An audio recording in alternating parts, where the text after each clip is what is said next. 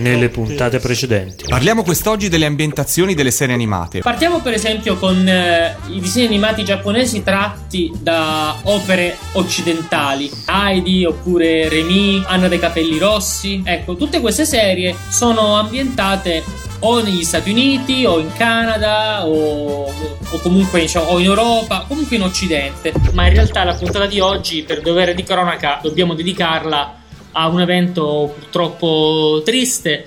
Eh, cioè la scomparsa del grande regista Osamu Dezaki eh, che ci ha lasciati lo scorso 17 aprile. Esatto, io quindi ti chiederei di tracciarne un, un breve ritratto. Nel settore fumetti di questa fantomatica libreria Feltrinelli, che esiste perché eh, c'è la fotografia, ci sono le prove.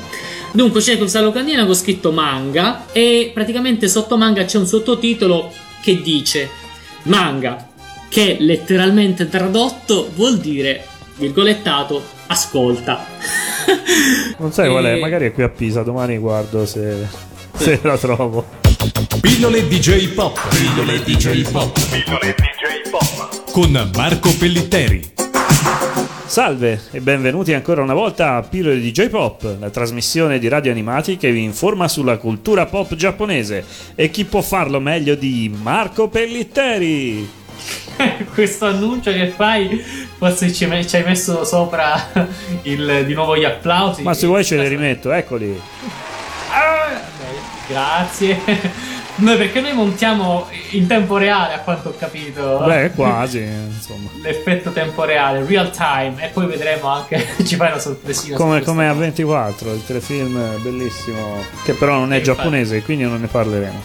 No, e non so nemmeno se ci sono personaggi giapponesi in, in 24. Cioè, a un certo punto ci sono i cinesi, però i no. giapponesi, fin dove sono arrivato io, mi sembra di no, però Questa è, questa è pill di J-pop, non di C-pop. sono, sono passibili di smentite, diciamo. Parleremo della cultura cinese in un'altra vita, probabilmente.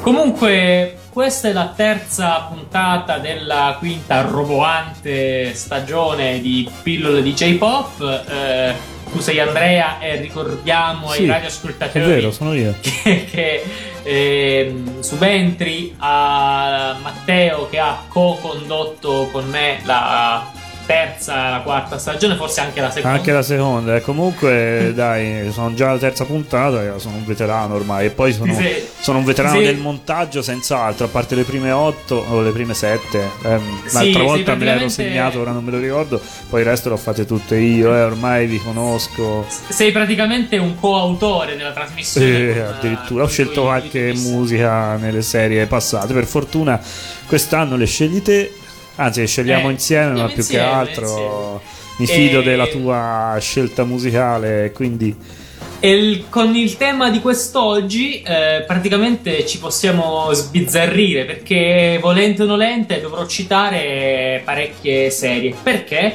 Perché di recente ho notato che c'è un eh, rinnovato interesse non soltanto in Italia ma anche eh, in Germania dove come forse alcuni radioascoltatori ricordano io abito da quasi 5 anni eh, un rinnovato interesse, dicevo, per un certo tipo di animazione giapponese, in particolare quella che ha una qualche attinenza, un qualche collegamento con la cultura occidentale. Usiamo la parola tra virgolette perché eh, ci sarebbero tanti occidenti. Meglio parlare, diciamo, di Europa occidentale in questo caso, quindi eh, paesi come la Germania, l'Italia, la Gran Bretagna, la Francia, la Spagna e quindi serie che in qualche modo sono tratte da opere, romanzi, fiabe, racconti di questi paesi. Eh, ho avuto modo di parlarne in un seminario qualche tempo fa dove il focus eh, era, eh, insomma, il, il nucleo centrale di questa conferenza era le competenze mediatiche dei bambini e dei genitori eh, di fronte allo- all'uso dello strumento televisivo, quindi eh, cinema d'animazione, programmi di vario tipo, programmi per bambini, eh, TV interattiva, la gestione dei canali satellitari, eccetera. Mi hanno chiesto di parlare di animazione giapponese e eh, in particolare di quali potessero essere i legami tra l'animazione giapponese e i contesti culturali europei. Ovviamente noi in Italia come noi sappiamo, Andrea, eh, diciamo, siamo tutti esperti perché abbiamo subito, diciamo così, eh, a nostro vantaggio la più colossale invasione di animazione giapponese e tra i vari generi dell'animazione giapponese c'è eh, quello spettacolare sottogenere che è il teatro dei capolavori mondiali, tradotto in italiano. In sostanza, mh, quella famiglia di serie partite dalla Zuio e Nippon Animation, eh, che è la stessa con nomi diversi nel corso del tempo, con serie di, di estremo valore da Heidi in poi e poi eh, emulata anche da altre case di produzione, per esempio la Tatsunoko, la Tokyo Movie Shinsha, con opere veramente spesso di, di grandissimo rilievo artistico ed estetico e narrativo. Alle volte possiamo anche dire che le serie d'animazione giapponesi abbiano migliorato eh, l'impatto narrativo, l'impianto anche, come dire, filosofico della storia eh, rispetto alla trama originale del romanzo eh, di riferimento. Pensiamo appunto al classico esempio di Heidi, eh, dove nel disegno animato, come scrive Luca Raffelli nel libro Le anime disegnate, eh, Heidi diventa praticamente laica, è una forza della natura molto intraprendente rispetto al romanzo originario di Johanna Spiri nel quale Heidi è appunto eh, remissiva, si affida alla provvidenza e quindi insomma viene attualizzato insomma il personaggio dalla lungimiranza di eh, autori come Isao Takata che ne fu ideatore e regista e anche eh, della squadra che lo coadiuvò. Pensiamo anche soltanto a Miyazaki. Pensiamo a una serie fantastica e classicissima, eh, la consiglio molto agli, agli, spettatori più giovani che magari non la trovano più in televisione, quindi la possono trovare invece in internet, che è eh, Remi le sue avventure, che per noi della vecchia guardia è chiaramente un, uh, uno dei, dei gioiellini della nostra infanzia ed è della Tokyo Movie Shinsha con la regia del grande e compianto Osamu Dezaki al quale abbiamo dedicato una puntata eh, dato che ci ha lasciati nel eh, 2011 se non sbaglio. Appunto Le mille sue avventure tratto dal romanzo del francese Hector Malot un romanzo del 1878 e che il eh, regista Dezaki trasforma sotto vari aspetti insieme ovviamente all'aiuto degli sceneggiatori con eh, situazioni sì molto fedeli al romanzo originale e che però alle volte vengono anche rese più ricche di pathos eh, senza inutili diciamo eh, moralismi Insomma, mi viene in mente, scusa se ti interrompo, certo. mi, mi, viene in mente anche un altro romanzo di Hector Malot che è stato trasposto in animazione. Mentre Remy era tratto da Senza famiglia, c'era anche In famiglia che è diventato Pelin. Esatto, la cui protagonista si chiama in originale Perrin però la L, la, la L giapponese, famosa traslitterazione. Esatto, problematiche per i giapponesi, quindi è diventata anche per noi eh, Pelini una sorta di piccolo cortocircuito ortografico. Da noi ha rischiato di chiamarsi Valentina, tant'è vero che esiste anche quella sigla. Non so se inizialmente pensavano di doppiarla con quel nome, ma poi è stato preferito, se, se non l'originale, quantomeno una traslitterazione azzardata di, di quello. Eh, per fortuna, Pelin non è un brutto nome, è, diciamo, è un pelino migliore di Valentina. Ti è piaciuta questa? sì. Comunque, eh, in effetti sì, anche in famiglia è stato tratto ed è anche bello perché c'è una, una protagonista femminile. E una cosa interessante uh, di questa famiglia di serie e che eh, si alternano con una certa eh, equità, diciamo così, eh, protagonisti maschili e femminili. Potrei obiettarti che anche Remy a un certo punto ha avuto una protagonista femminile. Nel remake. Nel remake, appunto. Ma non prendiamo troppo in considerazione. No, rimaniamo queste... alle belle serie di una volta, va bene. Quindi, che canzone vogliamo ascoltarci tra le serie che abbiamo citato testé? Bene, citiamo e ascoltiamo la canzone di una che non abbiamo citato. Sì, per esempio? Anna dai capelli rossi. Ah, Anna dai capelli rossi, di cui parliamo magari appunto dopo la canzone. Kikoeru kashira Izume no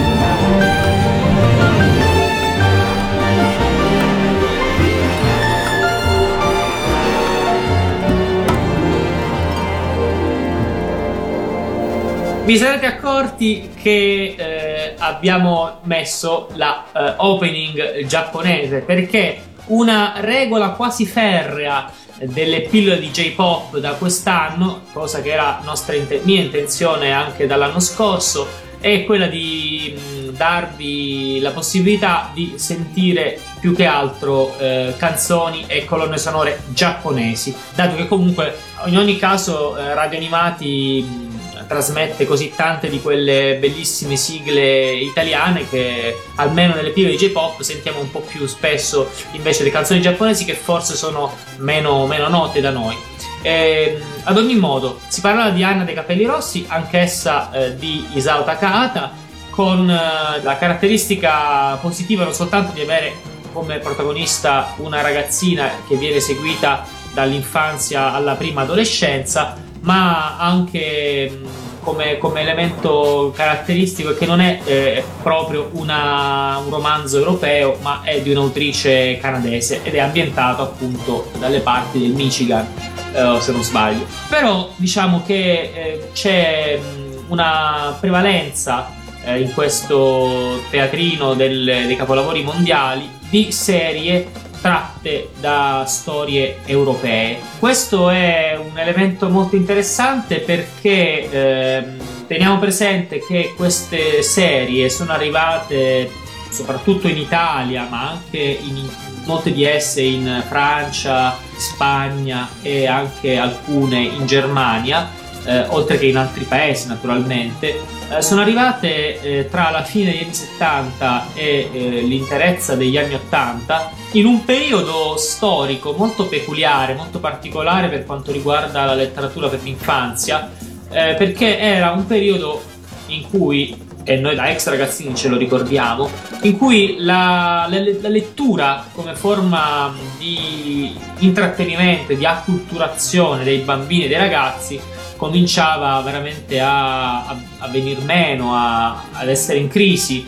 E la letteratura stessa per l'infanzia, quella moderna, diciamo, degli anni 70-80, attraversava un periodo di stanca e allo stesso tempo eh, era in crisi il mondo dei classici perché eh, erano caratterizzati, pensiamo a Salgari, a, a, a De Amicis e anche agli autori stranieri, da un linguaggio ormai obsoleto, desueto, anche un po' complicato per le competenze linguistiche dei bambini eh, di allora, figuriamoci di quelli di oggi.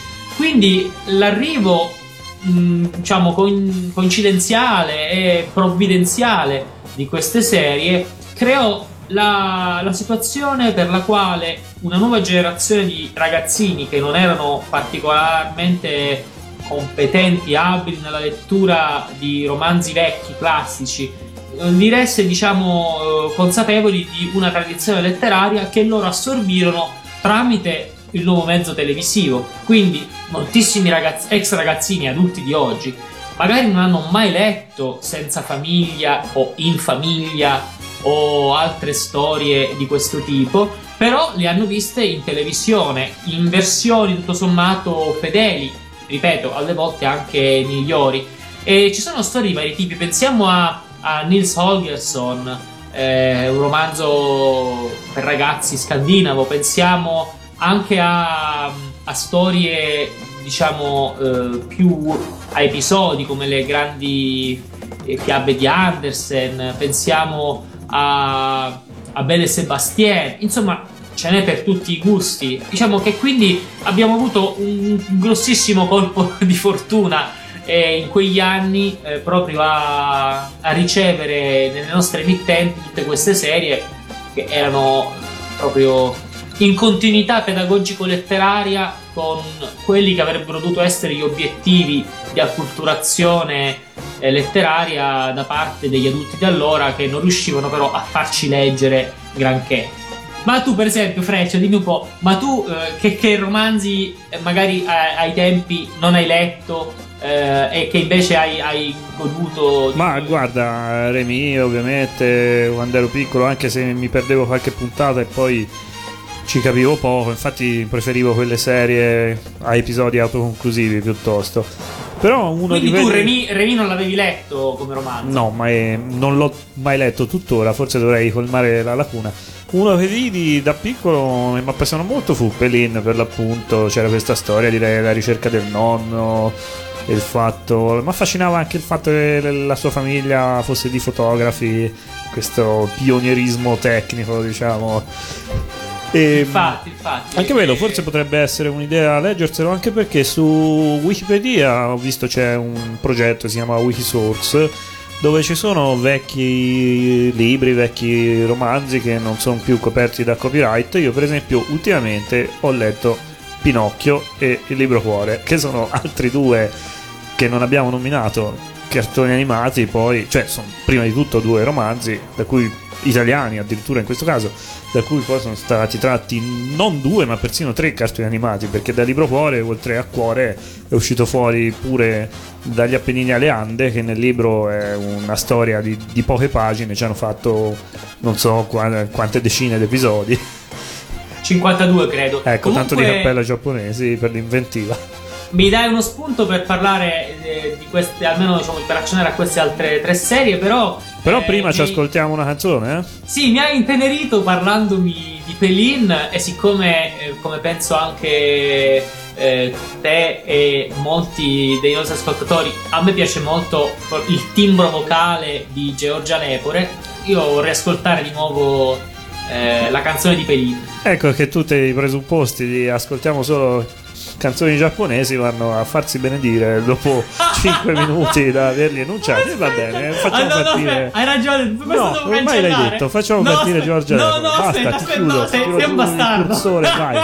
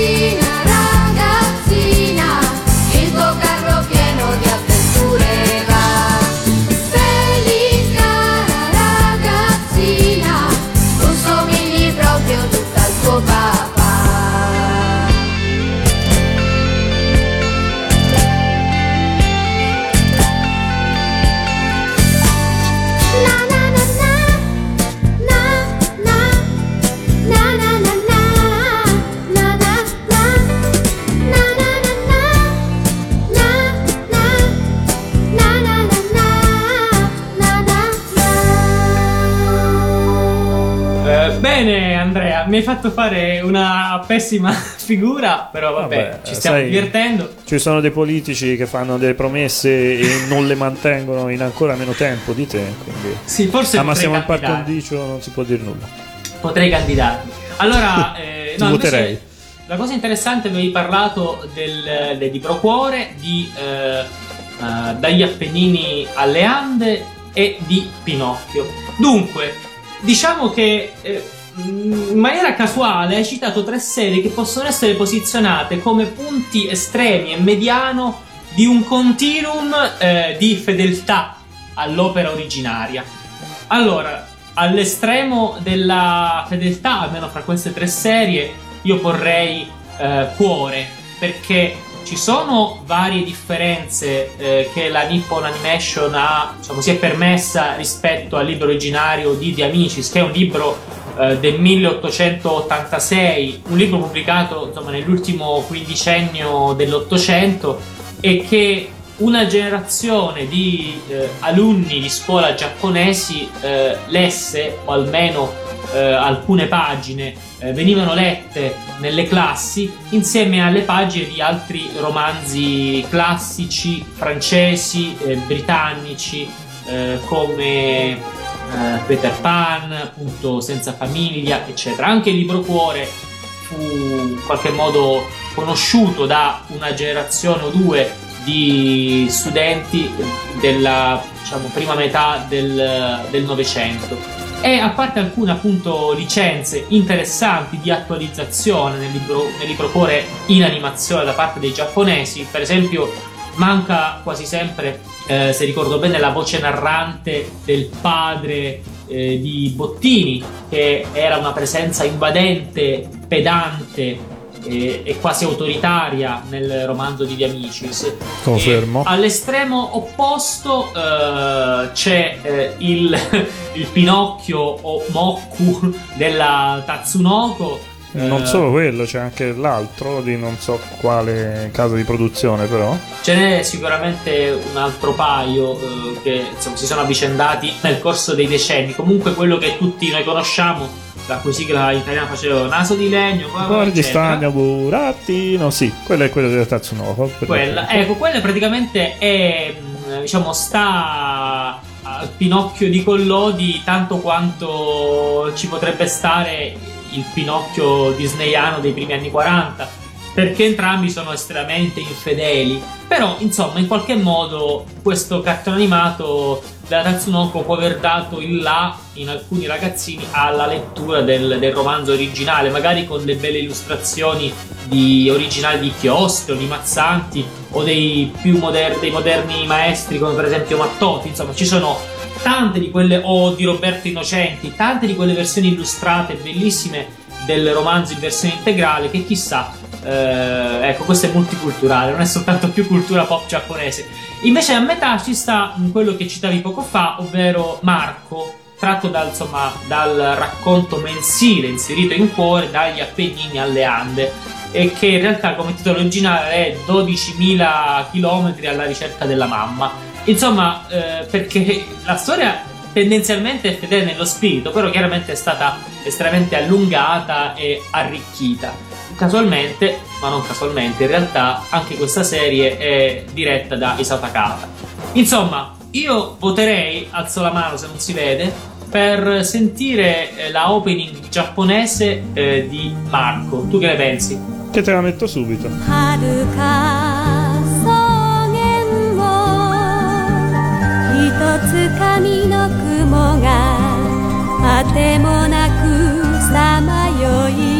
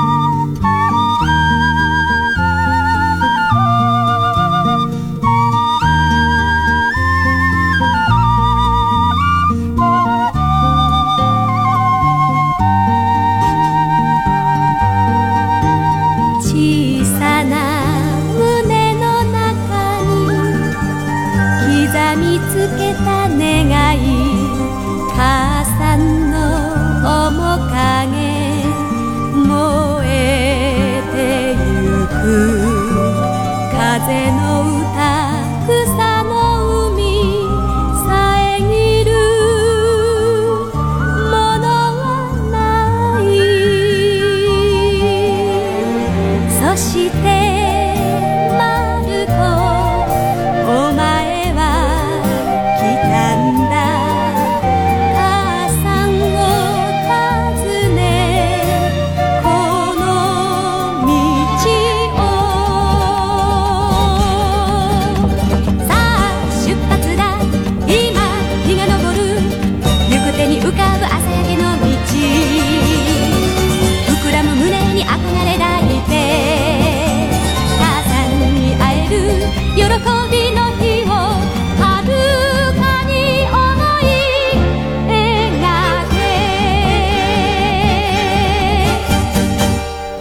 con queste note direi Andrea che possiamo congedarci dai nostri ascoltatori perché anche se ci sono eh, tante cose ancora che avremmo potuto raccontare sull'argomento e magari ci torneremo sopra in un'altra puntata, qualcosina di, di interessante, di carino che abbiamo detto, ci siamo divertiti con queste canzoni che a me sono piaciute molto. Sì, Marco, in effetti queste opening giapponesi sono molto da riscoprire e quindi mi ha fatto piacere ascoltarle. E potremmo anche tornare sull'argomento in una delle prossime puntate e comunque ricordo agli ascoltatori che se vogliono intervenire su questo argomento suggerircene degli altri possono farlo scrivendo a jpop chiocciola radioanimati.it jpop scritto tutto attaccato con le lettere J o Iota se preferite. O in lunga. eh, o in lunga P O P. Se preferite le città Jugoslavia che non è una città ma è uno stato che studiai da piccolo ma non esiste più. Pisa, Palermo o Pisa. Palermo o Otranto Pisa, così facciamo contento sia te con Palermo sia me con Pisa. E non sono passato dalla Filtrinelli a controllare se c'era il cartellone, però prima o poi ci passo. Per riferirsi Bene, alla puntata e- precedente, Vorremmo sottolineare che Andrea era al terzo bicchiere di Chianti. quindi- ma non è vero, sono al quarto.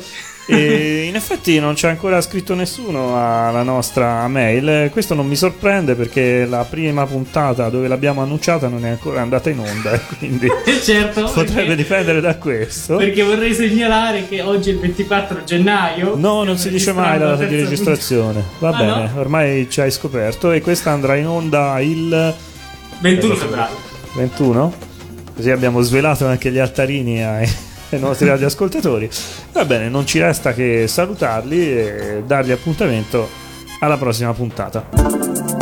Pillole DJ Pop. Pillole DJ Pop. Pillole DJ Pop. Con Marco Pellitteri.